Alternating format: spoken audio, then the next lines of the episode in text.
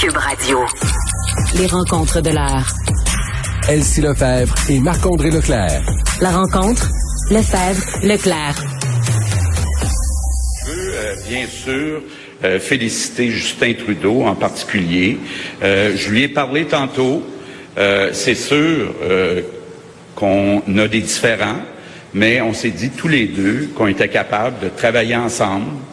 Euh, je lui ai rappelé que les normes pan-canadiennes dans les CHSLD, euh, j'ai bien de misère avec ça. Il n'était pas surpris, là, je l'avais déjà dit euh, souvent. Mais pour le bien des Québécois, pour les intérêts des Québécois, on va travailler ensemble à essayer de faire avancer les dossiers.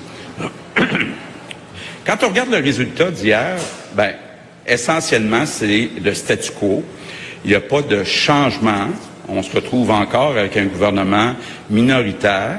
Je pense que ce qu'il faut retenir de ces résultats, c'est que le Québec est incontournable pour un On vient d'entendre la réaction du premier ministre François Legault à l'élection de Justin Trudeau hier, euh, qui va former, je vous le rappelle, un gouvernement libéral minoritaire. Et évidemment, pour commenter ce résultat, on est avec Elsie Lefebvre et Marc-André Leclerc. Salut à vous deux. Allô, allô? Bon, j'imagine euh, que vous vous êtes couché tard.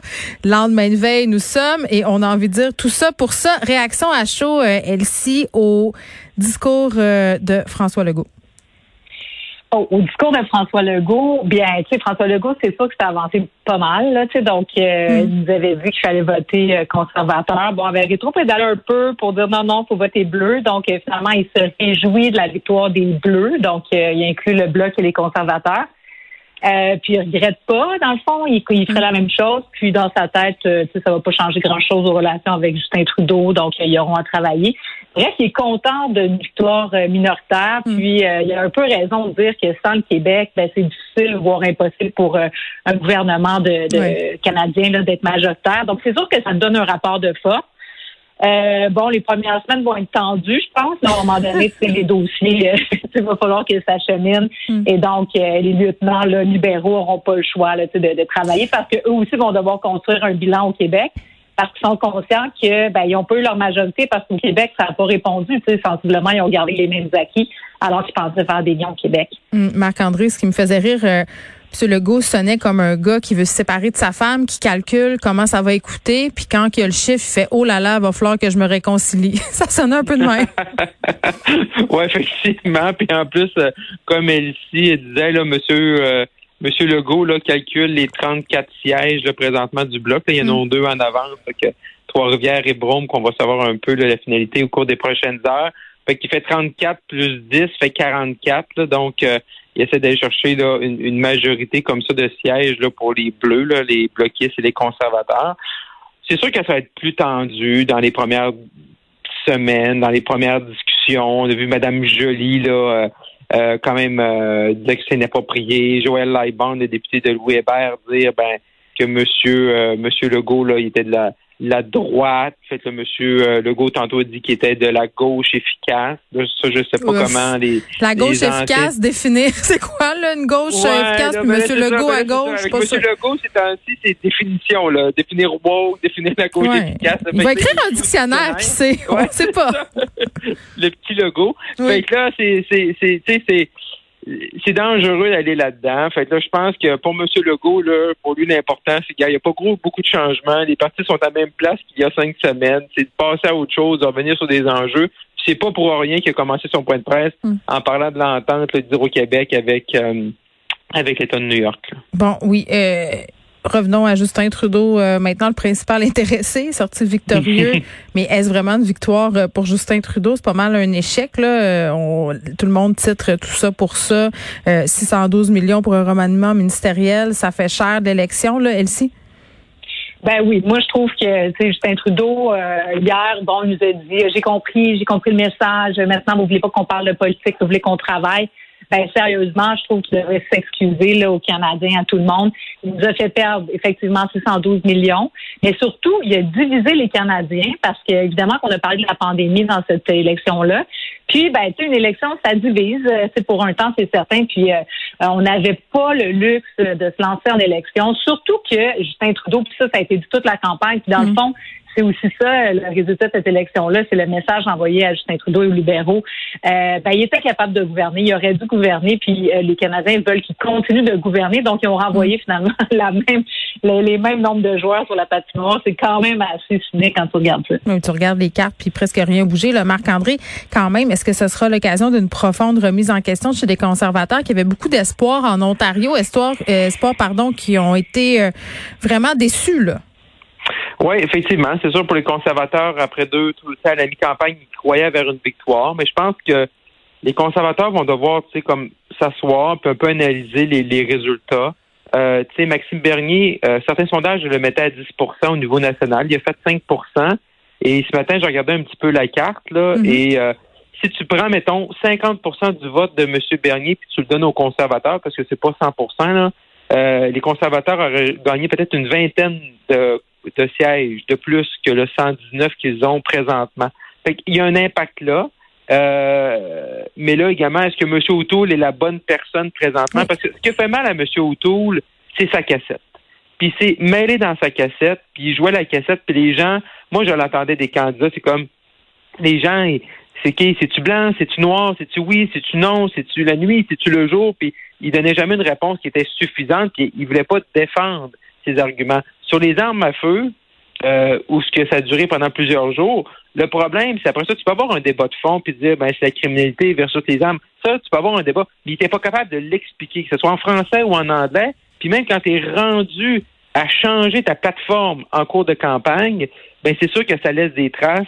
Ça laisse des traces aussi sur ton leadership et sur ta préparation. Et là, ça, la question des conservateurs présentement, c'est de dire d'un côté, est-ce que M. O'Toole, est-ce qu'on change? Est-ce qu'on en repart en chefferie parce que on a du temps devant nous parce qu'il n'y a personne qui veut qu'on retourne à l'élection, puis M. Trudeau, il ne déclenchera pas une élection dans un an, ou on est capable avec M. O'Toole, puis vu que le fait qu'on s'était débarrassé du chef précédent, fait là, faut peut-être lui donner une deuxième chance, mais on peut pas changer à chaque élection, puis là, il va avoir appris quelque chose parce qu'on apprend d'une élection. Fait que ce matin, là, quand je parle à bien des gens dans le parti, là, je dirais que hmm. les gens sont ils ont moins la, la grogne à l'interne de changer le chef tout de suite. On attend un petit peu, on veut voir l'ensemble des chefs rentrer, voir l'impact de M. Bernier, mais est-ce que M. Auto, c'est la bonne personne justement pour aller rechercher ces 2-3% là mm. euh, qui auraient eu un, impact hier dans la course. Oui, on peut se poser euh, la question. Parlons des François Blanchet. Ça allait mal là, avant le débat en anglais pour M. Blanchet. On va dire merci à la modératrice qui a posé cette question, qui a insulté tout le Québec. Là, il s'était un peu enfoncé avec le troisième lien. Là, grâce à tout ça, le Bloc euh, s'en tire à bon compte. mais moi, j'aurais pensé que le Bloc allait avoir plus de sièges. Honnêtement, je suis surprise. Oui, mais en même temps, tu sais, faut, on regarde le résultat au Québec, si ça reste comme ça, le bloc serait plus 2, les libéraux feraient moins 2, le Parti conservateur équivalent 10-10, le NPD égale 1-1. Donc, euh, par rapport à 2019. Donc, euh, c'est sûr que effectivement, je pense que le, début de campagne du bloc a été euh, moins euh, efficace que prévu. En même temps, c'est une élection, c'est une conjoncture d'événements, puis donc euh, la question de l'identité, la question du respect des compétences, la langue française, la loi 21, c'est des enjeux qu'on parle beaucoup au Québec, donc ça n'avait pas vraiment le choix de revenir dans la dans, dans, dans le débat. c'est revenu avec le débat en anglais. Vraiment, ça a été, ça a été violent. Est-ce que ça aurait pu faire plus de gains? Je pense que l'erreur de Yves-François Blanchet, c'est d'avoir appelé 40 euh, comtés au début de la campagne, donc élever les attentes bien trop hautes.